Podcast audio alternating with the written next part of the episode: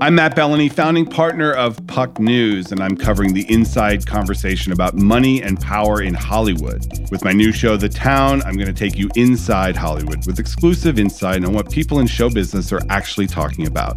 Multiple times a week, I'll talk to some of the smartest people I know journalists, insiders, all of whom can break down the hottest topics in entertainment to tell you what's really going on.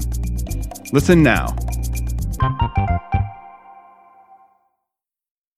This episode is brought to you by Armorall. When you want the best for your car, preparation is everything.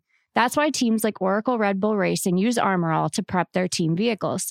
From interior cleaning and protectant wipes to car wash and wheel and tire cleaner, Armorall, America's number one trusted auto appearance brand, has what it takes to keep the two time defending champions looking their best inside and out.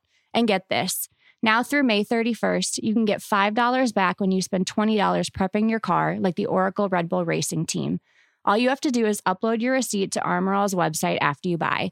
Visit armorall.com for program details and redemption. Terms apply. Armorall, chosen by champions. There's no better feeling than a personal win, and the State Farm Personal Price Plan can help you do just that. Talk to a State Farm agent today to learn how you can bundle and save with the personal price plan. Like a good neighbor, State Farm is there. Prices are based on rating plans that vary by state. Coverage options are selected by the customer. Availability, amount of discounts and savings, and eligibility vary by state.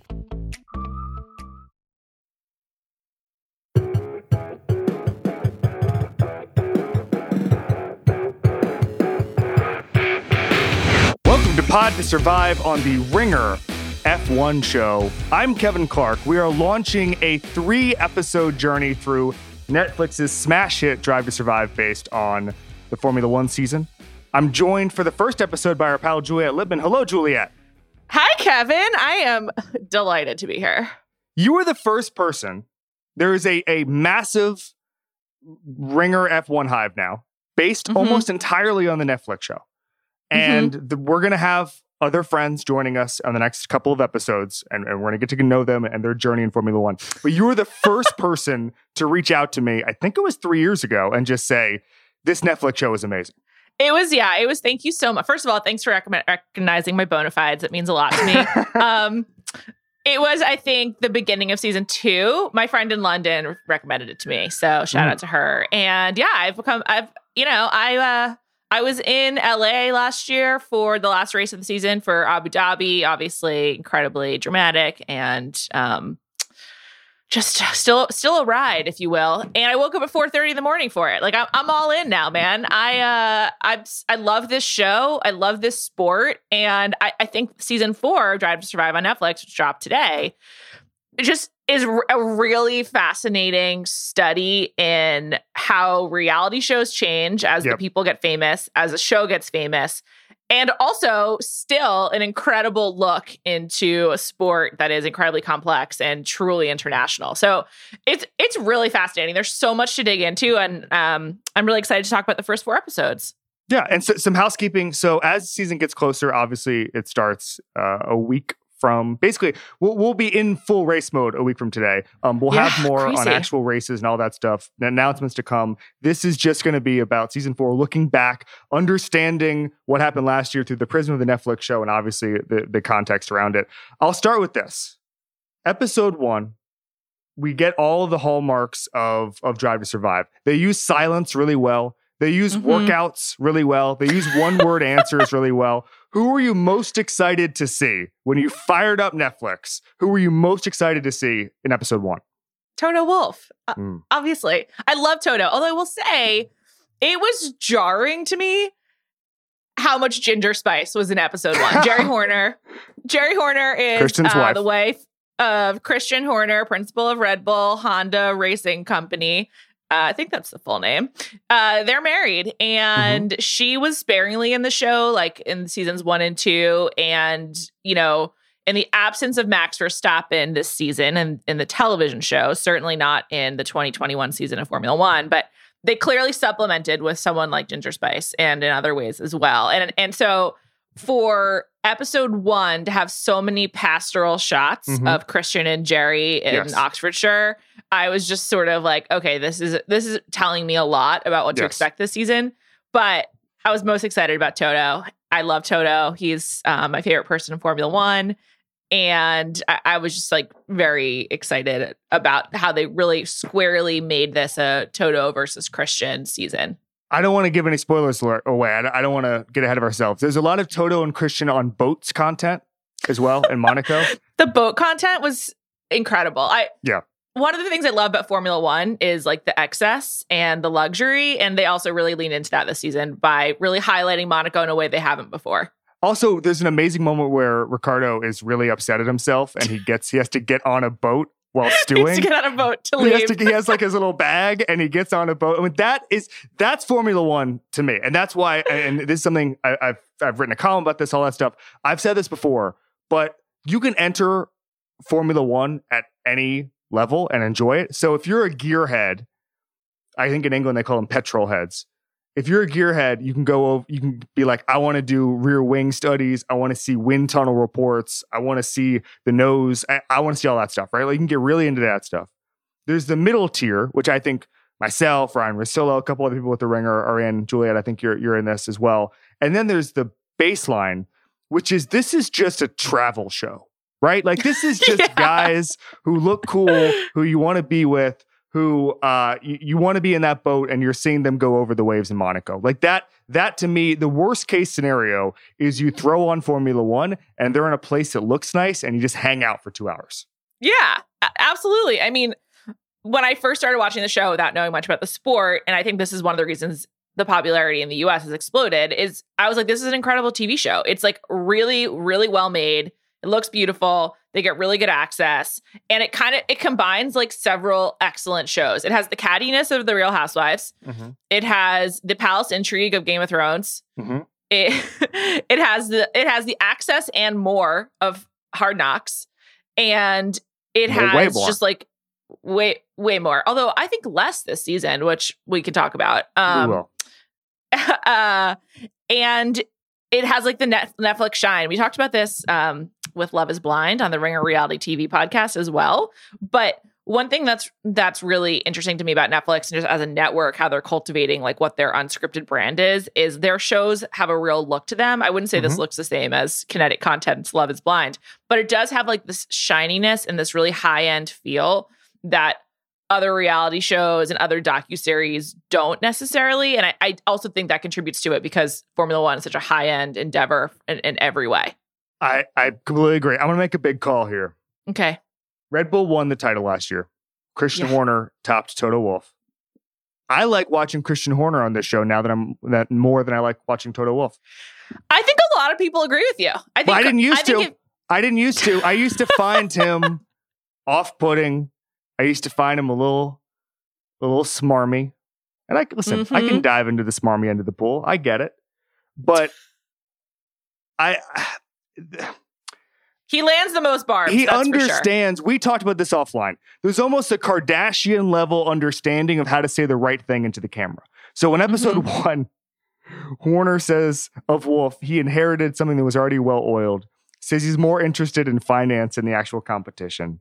Like right. he and knows never, how to have to build this. Anything. Never had to build anything. He knows how to make this pop off. And then the Netflix cameras run to Toto, who then gives a dignified response and just, oh, it's okay. You know, just kind of laughs it off. And when you know that's happening before everything that's about to happen during the season, it just sets up the drama. I, I don't know if Christian Horner is the best team principal in the history, in, in you know, right now in, in, in modern F1, but he certainly is the best Drive to Survive cast member by a wide margin. Yes.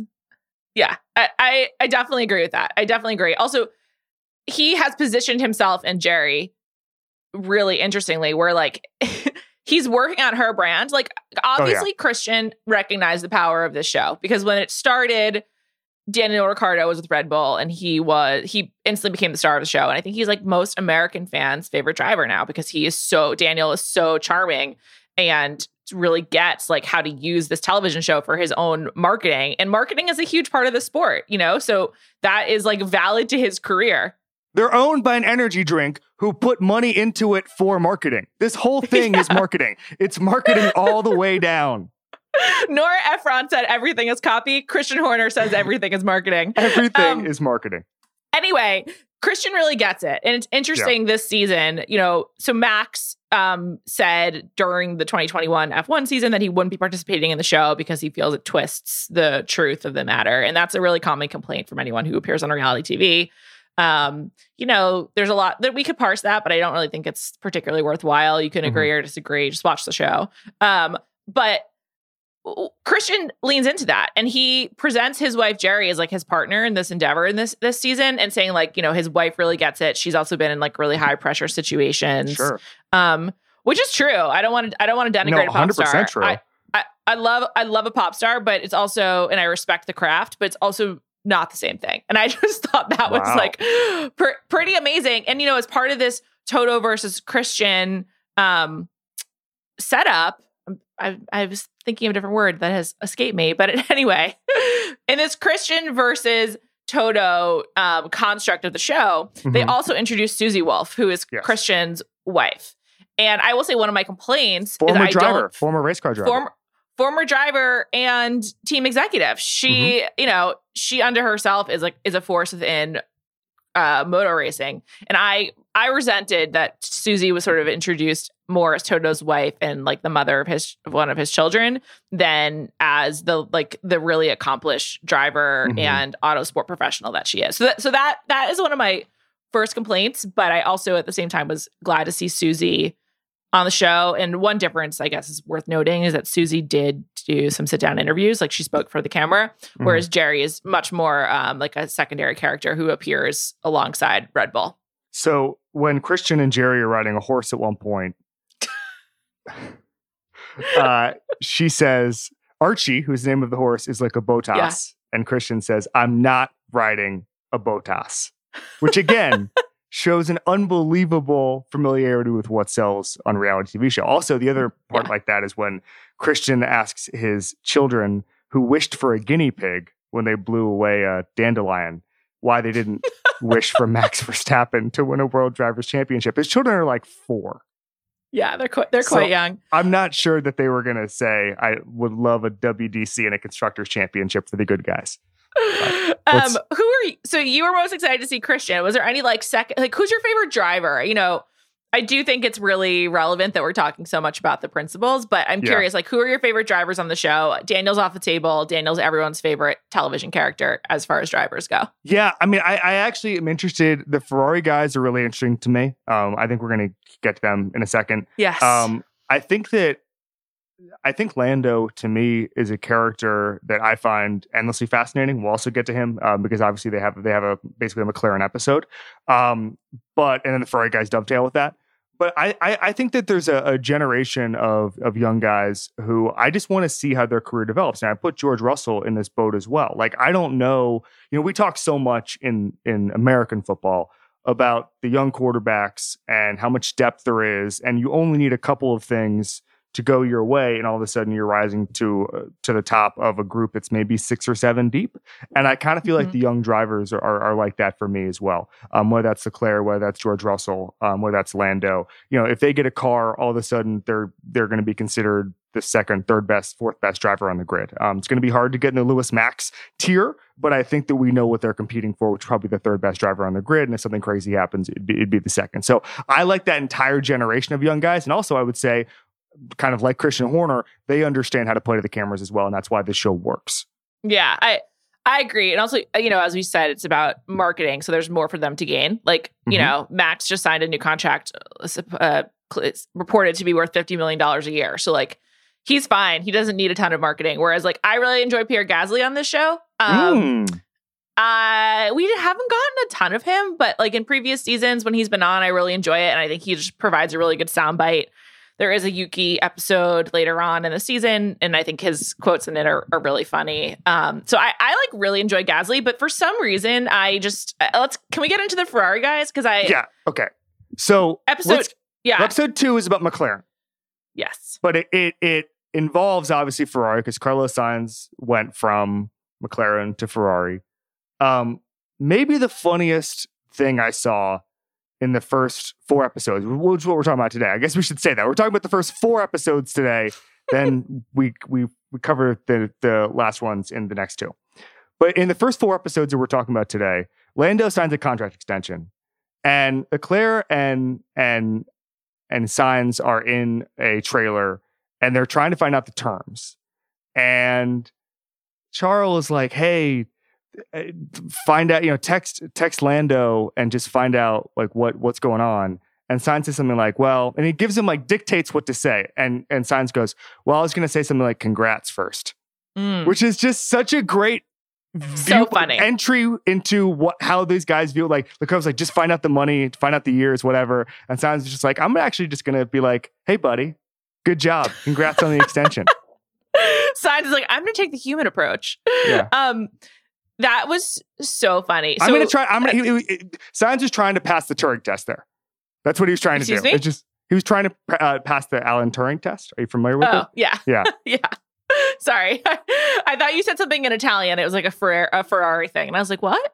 Um, that moment was so funny for a couple of reasons to me. First of all, I'm just like really enamored with Charles Leclerc. I have been for a while. It's mostly just because he grew up in Monaco, and Monaco is such a strange place to be from.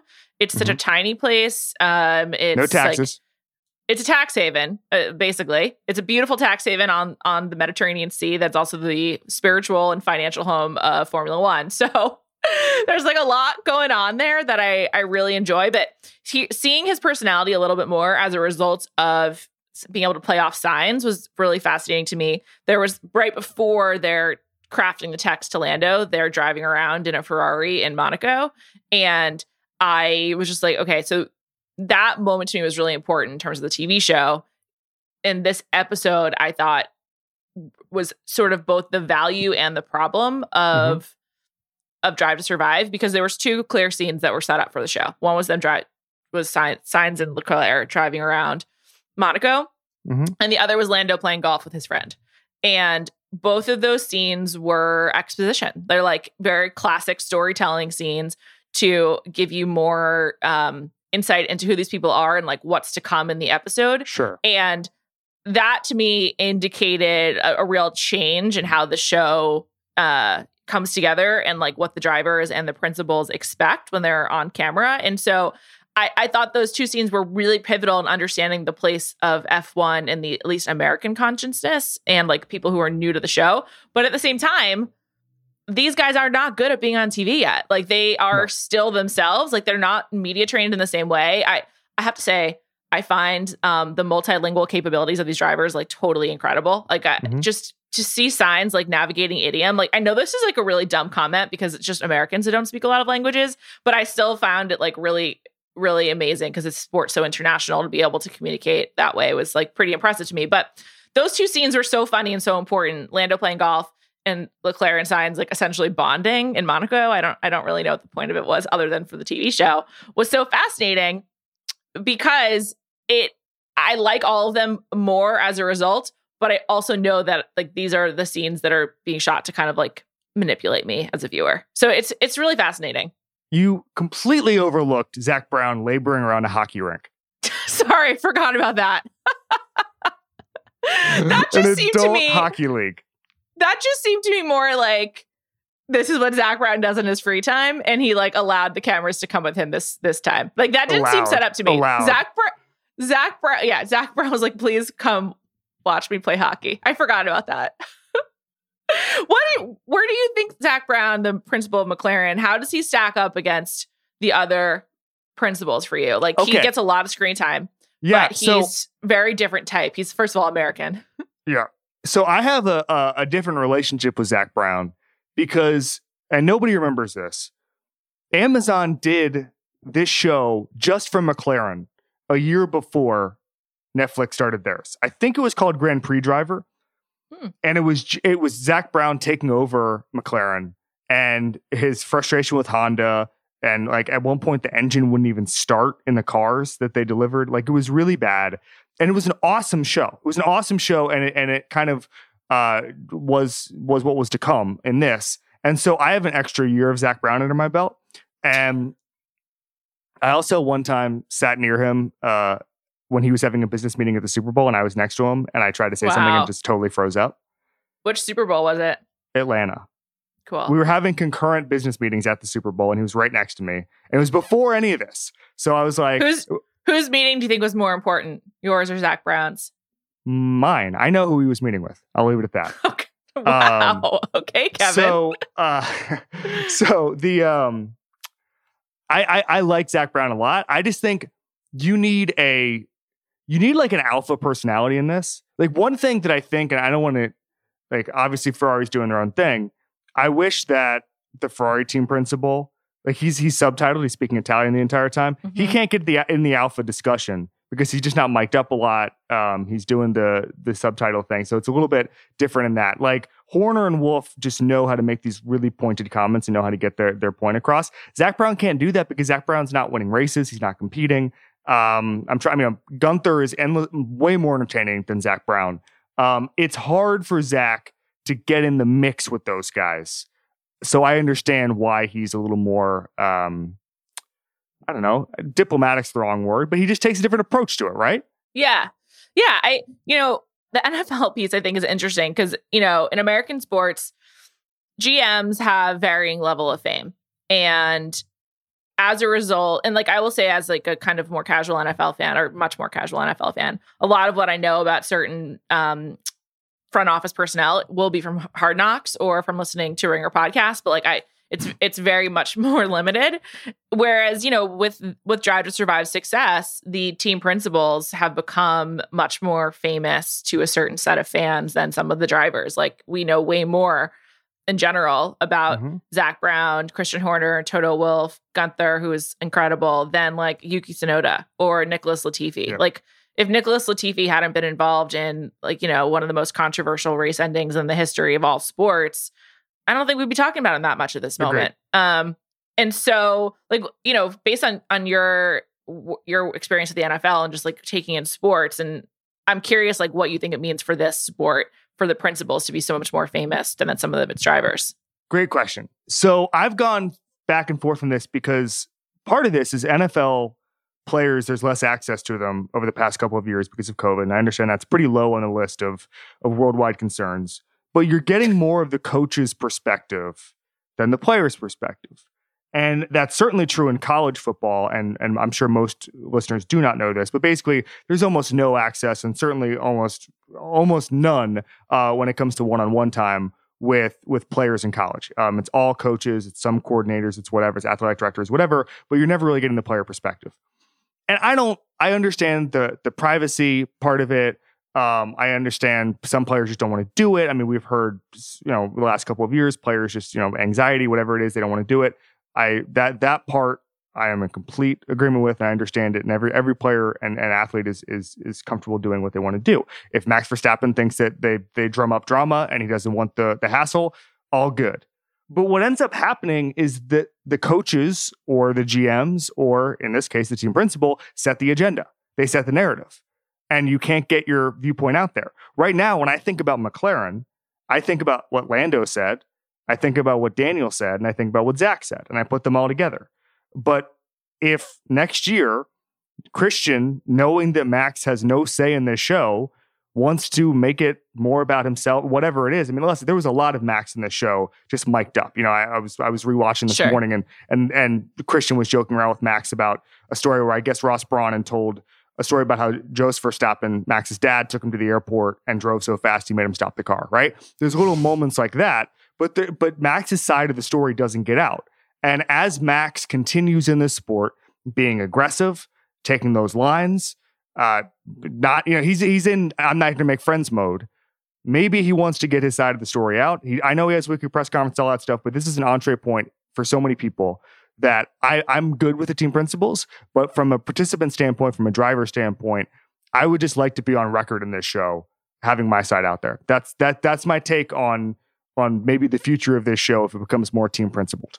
Uh-huh. And and you know, the McLaren episode is also really useful, you know, abject lesson in this because I thought the biggest revelation through four episodes was the really large schism between Lando and Daniel. Yes. And that, you know, that was like a, a real surprise to me. I um I went back and I Googled like what was the coverage like of their relationship during last season of of Formula One. And tension was reported for sure, but the extent to which Lando, I would say, kind of like it's more than just like blanking Daniel, but like very Right. much does not want not want to have a relationship with him and almost like acts like he's not in the room when he's there.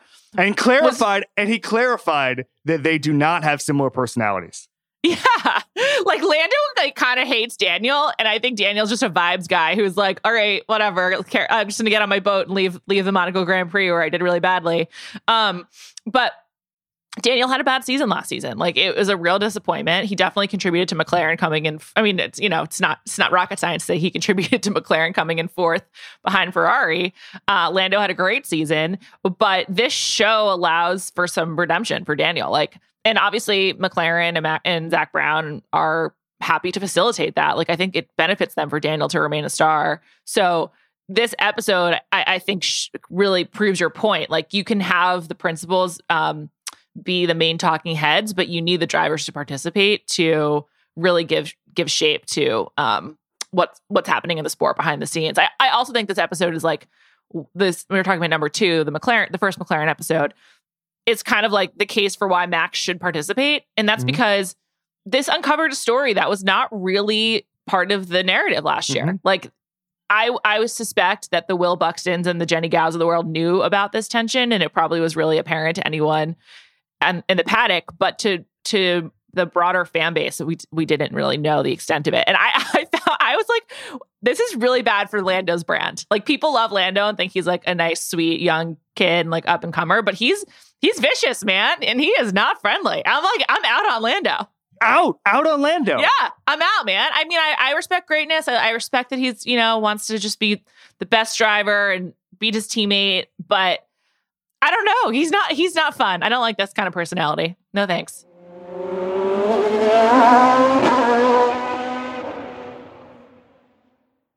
This episode is brought to you by Armorall. When you want the best for your car, preparation is everything. That's why teams like Oracle Red Bull Racing use Armorall to prep their team vehicles. From interior cleaning and protectant wipes to car wash and wheel and tire cleaner, Armorall, America's number one trusted auto appearance brand, has what it takes to keep the two time defending champions looking their best inside and out. And get this now through May 31st, you can get $5 back when you spend $20 prepping your car, like the Oracle Red Bull Racing team. All you have to do is upload your receipt to Armorall's website after you buy. Visit armorall.com for program details and redemption. Terms apply. Armorall, chosen by champions. This episode is brought to you by eBay Motors. Passion, drive, and patience. The formula for winning championships is also what keeps your ride or die alive. eBay Motors has everything you need to maintain your vehicle and level it up to peak performance. Superchargers, roof racks, exhaust kits, LED headlights, and more. Whether you're into speed, power, or style, eBay Motors has you covered. With over 122 million parts for your number one ride or die, you'll always find exactly what you're looking for. And with eBay Guaranteed Fit, your part is guaranteed to fit your ride every time or your money back. Because with eBay Motors, you're burning rubber, not cash. With all the parts you need at the prices you want, it's easy to make your car the MVP and bring home huge wins. Keep your ride or die alive at ebaymotors.com. Eligible items only, exclusions apply. Another day is here, and you're ready for it. What to wear? Check. Breakfast, lunch, and dinner? Check. Planning for what's next and how to save for it? That's where Bank of America can help. For your financial to dos, Bank of America has experts ready to help get you closer to your goals. Get started at one of our local financial centers or 24-7 in our mobile banking app. Find a location near you at bankofamerica.com slash talk to us. What would you like the power to do? Mobile banking requires downloading the app and is only available for select devices. Message and data rates may apply. Bank of America and a member FDIC. Okay, I'm going to throw out a question for you. And it's a Okay. big question. Okay. Knowing what we all know about Daniel Rick after leaving Red Bull, should he have just stayed and been Hmm. and been Max's Robin? I know he didn't like it. Remember when he left, Christian said we think he's running from a fight. He knew Max was about to start being one of the best drivers Yeah. in the world, one of the two best drivers in the world, actually going head to head with Hamilton. Danny didn't have that in him. Would it have been best for him to just say, you know what? I'm a great number two. I want to be really famous. I enjoy being on a ranch in Australia and having Netflix cameras in tow. That's kind of what I'm doing now, dressing up like Matthew McConaughey when he's in Texas, all that stuff. He could still do all that stuff, but he's helping be in the mix for constructors championships. Should he have stayed at Red Bull, knowing what we've seen about him in the last couple of years of this show? You know, the two years with Renault were so were such a waste. Like so little came of it. Yes. And and so I think the answer is yes to have just avoided the Renault uh period essentially. Like if he had gone straight to McLaren, maybe it'd be different. But that question's so hard to answer having watched last season because Sergio Perez was such an incredible number two and you know, Max He could have been that. Daniel's a better driver than. Sergio Perez, I oh I know I know he is. but, he, but you're saying he wouldn't have taken that role. Yeah, does he? Yeah, would he have been role. comfortable in that role? Like Bottas obviously did that very begrudgingly for the, his last two seasons with Mercedes and was pissed about it. And then would Um, read Instagram comments and cry. yeah, like Way to be a, way to be on the team, bud. I don't I don't think that Daniel could have been in that role. Like Perez, you see it in this season. He's so happy to be in a good car. It's his first time after being in the sport for like a decade. And this is, you know, he's like so happy to be out of the Haas and into the Red Bull. This so he'll he'll take it, right? Like he was the perfect number two for Max this past season. And I have a hard time seeing someone who had been in like one of the top cars accepting that role. Like I think you really needed someone who was just so delighted to have found a place. Um, and you know, credit to Christian. That was a great, a great team match. One thing I realized in watching this, actually, I think in episode, I think it was episode three, all Christian cares about is people holding up Mercedes to the point that there was a supercut of him saying, Hi, Gunther, which is Gunther Steiner, the team principal. And he said, Yeah, why don't you hold up Mercedes today? And then he saw Pierre Gasly and was like, Don't don't forget to hold up the Mercedes. Like, this is all he cares about. So Sergio The- Perez yeah. holding up the Mercedes, is, it's all he wants. So I guess the question is, would Daniel Rick have taken a lesser role, the hold the Mercedes role, and and been and and taken that level of of, of competition, even though you know you're not going to be in the mix for WDC. I think no. I just maybe maybe I'm naive, but I just think everything we know about his personality from the last few years and how he's embraced this show um, leads me to believe he's just not looking to be a number two. He'd still be available to do podcasts, well, which he he and Chris Ryan are the two most common podcasters in America. that's, a, that's a great that's a great point. Um, I loved when Christian was talking to Gasly. I think I just love Gasly. I don't know why. He's great TV to me. We had So a I- redemption arc in one of the seasons. yeah, in season three, it was a great episode. Um, and he really stuck it to Christian. But you know, the, I, I think uh, the mention of the Haas and the and the Gunther Steiner of it all. I'd love to talk about episode four, which I thought when I watched it initially, I'll just be honest, was before um, the war in Ukraine had began had begun, Yeah. and and while Mazepin was still a part of Haas, and here we are today. Um, Muhlenberg is back and Mazepin's out and Uralkali is out and Russia, the Sochi's Grand Prix is out. And I just think that episode, I'm curious to see what the reaction is going to be like, but Mhm. I think to a lot of people, it's going to land in a really um, significant way because I think the the tone of it kind of foreshadowed what ended up happening with with Mazepin and, and Uralkali, um, you know, breaking up with Haas, Haas ending their relationships. Everyone thought Mazepin was a dickhead, Mhm. and then we got an hour of Mazepin being a dickhead.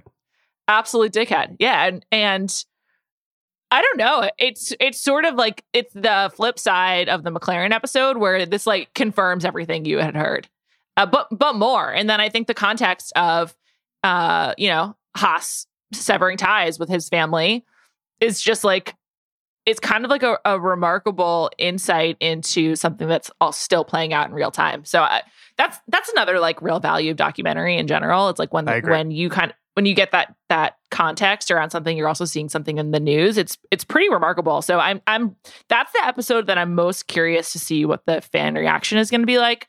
Whereas I I think um we were all really looking forward to how this would replay the Lewis versus Max duel and leading up to the travesty that was Abu Dhabi. Um, but I think like the show is at its best when it's re- revealing things that we were not able to be aware of in real time. So I, I'm ex- I'm just excited about all that. Okay, I have a couple things. Not surprisingly, Okay. I have a couple things on this episode.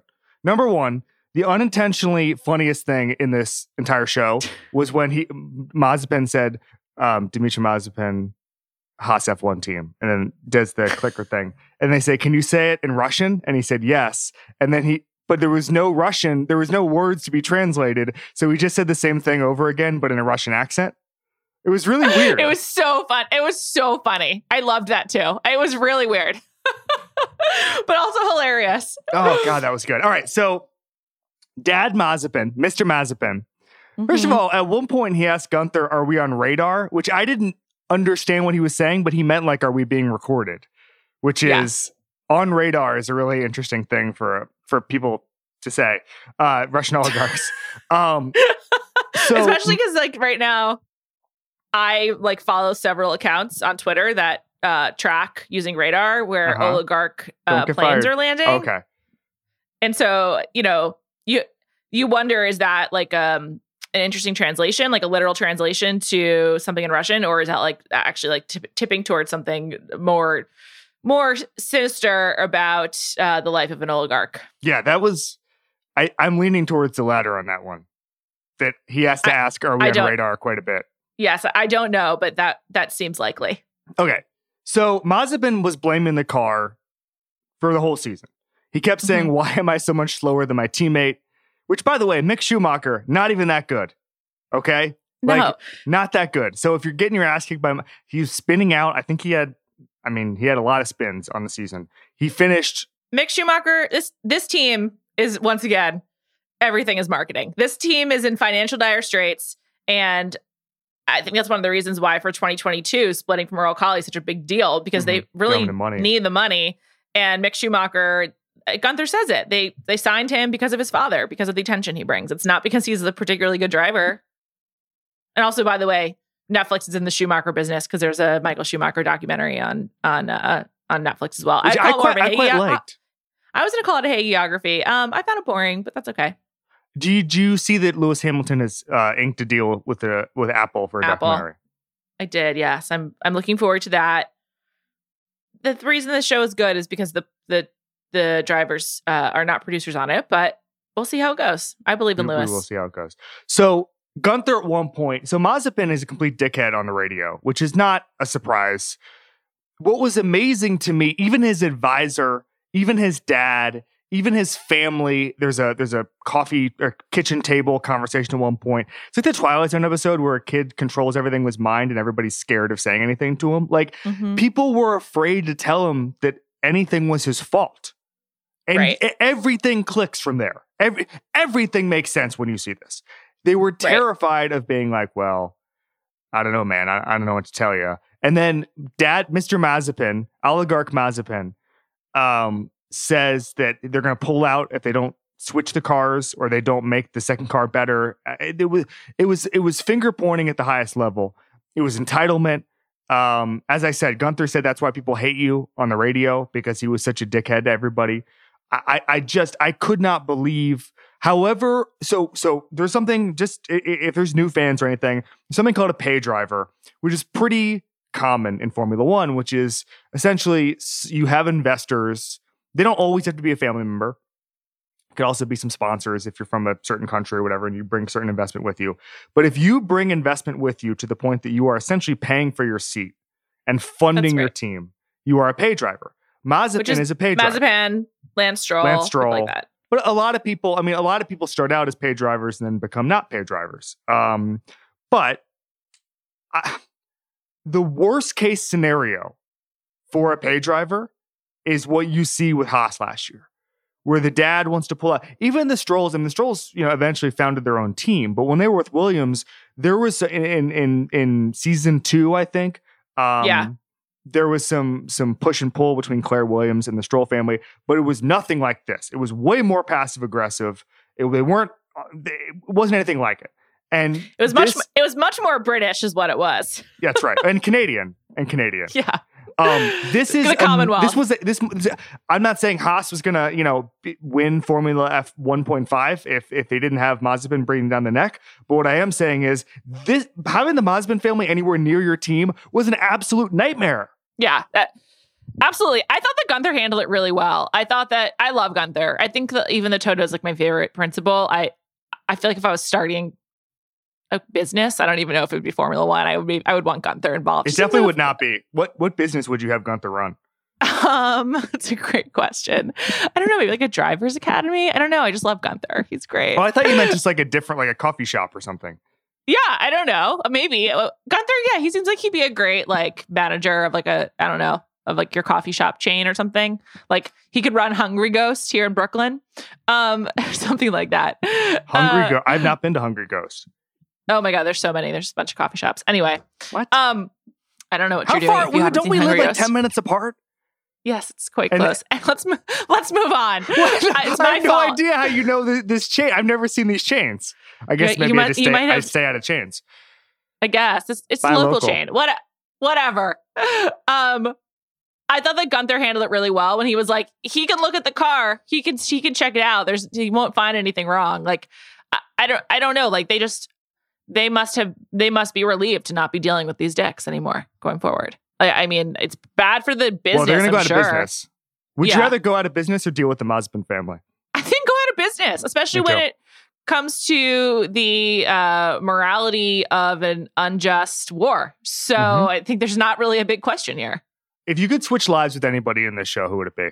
Wow. Wow, wow, wow, wow, wow. Um, I think it's probably wow. I was gonna say Daniel Ricciardo, but I'm not really I think it's Charles Leclerc. Charles Leclerc. I love Monaco, and to be Monegasque is incredible. Um, also, he's a good driver on a solid team. He seems like he's got a nice life. I follow him on Instagram. Seems like he's got a nice girlfriend. I guess if I'm going for a driver, it'd be Charles Leclerc. I'm just going for a human. It'd probably be Susie Wolff. She's an Hmm. accomplished woman in her own right, and she's married to a very hot Potato man. Wolff. Yeah. So it's pro- it's it's Susie. It's probably Susie. You know, that's a great question. What about you? I think Horner's got it pretty well. He's living out in Mhm. Oxfordshire. He's clay shooting. He's got a nice run. He's probably not going to win the title this year because of just how the cars have changed and how much commitment they had to this year's car versus last year.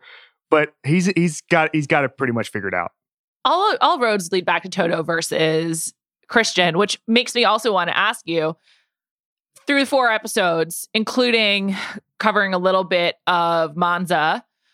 How do you f- how, how did the portrayal of Lewis versus Max strike you, and like what has surprised you about how it's been depicted so far? Yeah, I, I I thought it was interesting, and you see the foreshadowing. I thought it was interesting um, when they had their first accident, and the Mercedes team was huddling, and one of the guys who's not Toto, I don't know all the, I don't know the names of the of his deputies, said, you know, this was the right lesson for Max to learn because everybody backs out from Max and Lewis won't. And I think that was the first piece of evidence. And you had drivers, I think- and Palmer said this on the BBC a couple times, but what ended up happening was for the first time in a long time, it was two drivers near the front, and they would both rather crash than give an inch. And that is why the drama was so amazing. That's why the last lap of the season was so amazing, is because both of these guys were wired in a way that were just like, I'm not backing out. I'm not going to do it. To the point to probably to the detriment of their cars um, in the long haul, but for, Definitely. for, for and per- and almost their lives. and almost their lives. Yes, certainly. And it was that's why, you know, like I, I told the story on Russillo, but like I don't know how it happened, but when when they were racing for the end of the season, I f- I was just I just went to the floor. Like I was just on the floor. I was on my couch, and then it got so crazy that like I was on my knees on the floor near the TV. And I'm just like, I don't know why my body did this, but I'm just like completely enraptured by the drama of it all. And I don't really ever do that. I don't don't do that at the Super Bowl. I don't do that anybody. Like this was pure racing. It was pure drama. And it's the personalities, it's how they're wired. And I think this show does a nice job, even without a ton of involvement from both of those guys, Yeah. um, to set the stage for episodes nine and ten, which are going to be obviously those c- cover that that kind of drama. Yeah. I think this the season of the show, you know, w- they use Will Buxton to set up how clearly Red Bull um, might have it this season. Like his his quotes in episode one really set the stage for like, oh, Mercedes is actually in trouble this year based on the cars and based on preseason testing.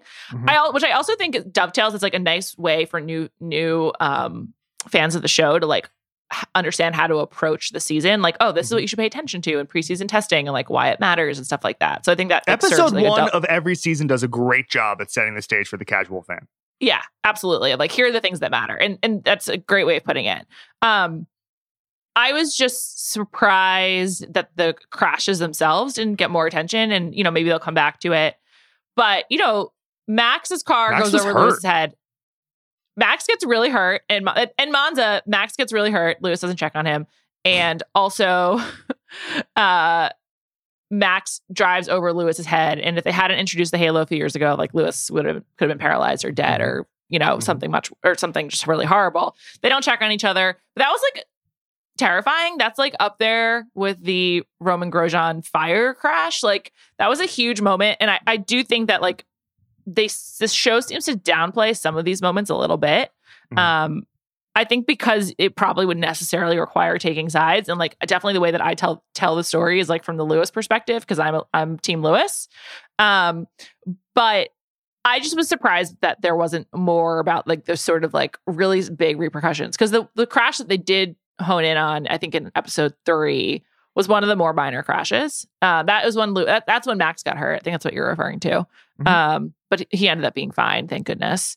But I just I think they like down downplay it a little bit. But I'm curious to see how it shapes out at the end. If you could have a bottle episode of Drive to Survive and it could just be Mhm. focused on like one thing, what would it be? Mm-hmm. Huh. Well, um, a bottle episode of Drive to Survive. I'm trying to think of other episodes that were kind of like that. Um, I, I think that's one of the reasons I like the Gasly episode in season Yeah. three so much. Um, I think like at this point, I would have wanted like a Latifi episode, like Yeah. just straight up, what's I it like to be Nicholas La- Latifi? Um, if you didn't, if you You didn't mean watch after Latifi, after after the last race? yeah, Yeah. Latif- Latifi crashed, um, which gave way to the restart that's become so controversial in Abu Dhabi and led to Max winning. So I think like we need um, the Latifi experience. So so probably that. Um, but I I also wish that there was a. I mean, the, the teams will never allow this, but I wish there was a little bit more focus on like a Bono character, like the guys that you Yeah. hear on the race broadcast that are talking to Lewis or you know talking to Max, whomever. Like what what is their week to week like? Um, this past season in the condensed schedule as a result of COVID, there was a lot of talk about how like doing triple headers three weeks in a row was really hard for the mechanics. And I think it'd be interesting to get a little bit more of a view into what it's like in between races for different teams. And I would do it like through the prism of someone like Bono, who's like very focused on the cars. By the way, the other thing that they they set the stage for in the first four episodes is the working of Michael Masi, Yes. the race director. like they were working the refs very, very, very early. Um, we all remember the famous "I sent you an email" radio transmission from Toto. Yeah. Um, but we got to see we got to see a little more of that, and I think that that was important. Obviously, if you're if you're setting it up, I I do think I, I do wonder because Netflix is builds the drama no matter what.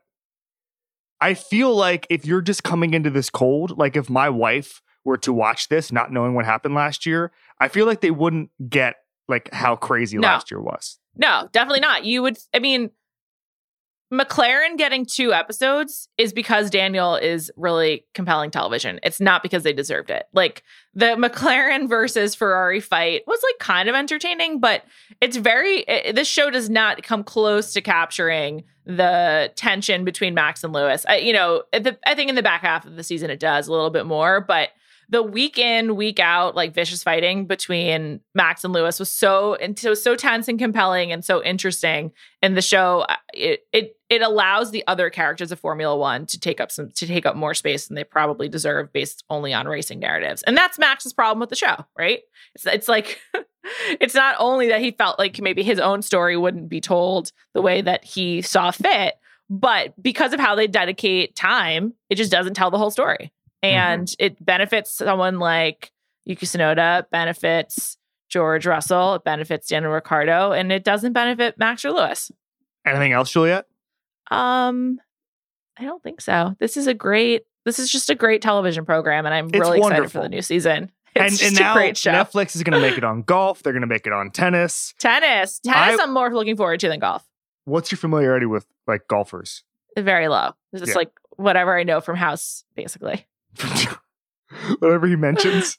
Um, okay. Very, it's very, it's very low. I, I do like the. I mean, I think both of those sports, the international aspect of of Drive to Survive will be replicated, obviously, with both golf and tennis, which I think is Mhm. really important. Um, you know, there's not the same level of like of uh conflict in the sport inherently. Well, because Like- there's no teammates. and there's no crashing. Like people watch ho- hockey for fights, right? Like uh, in with golf, no one's like there's no contact except with the with the club and the ball. And like who cares?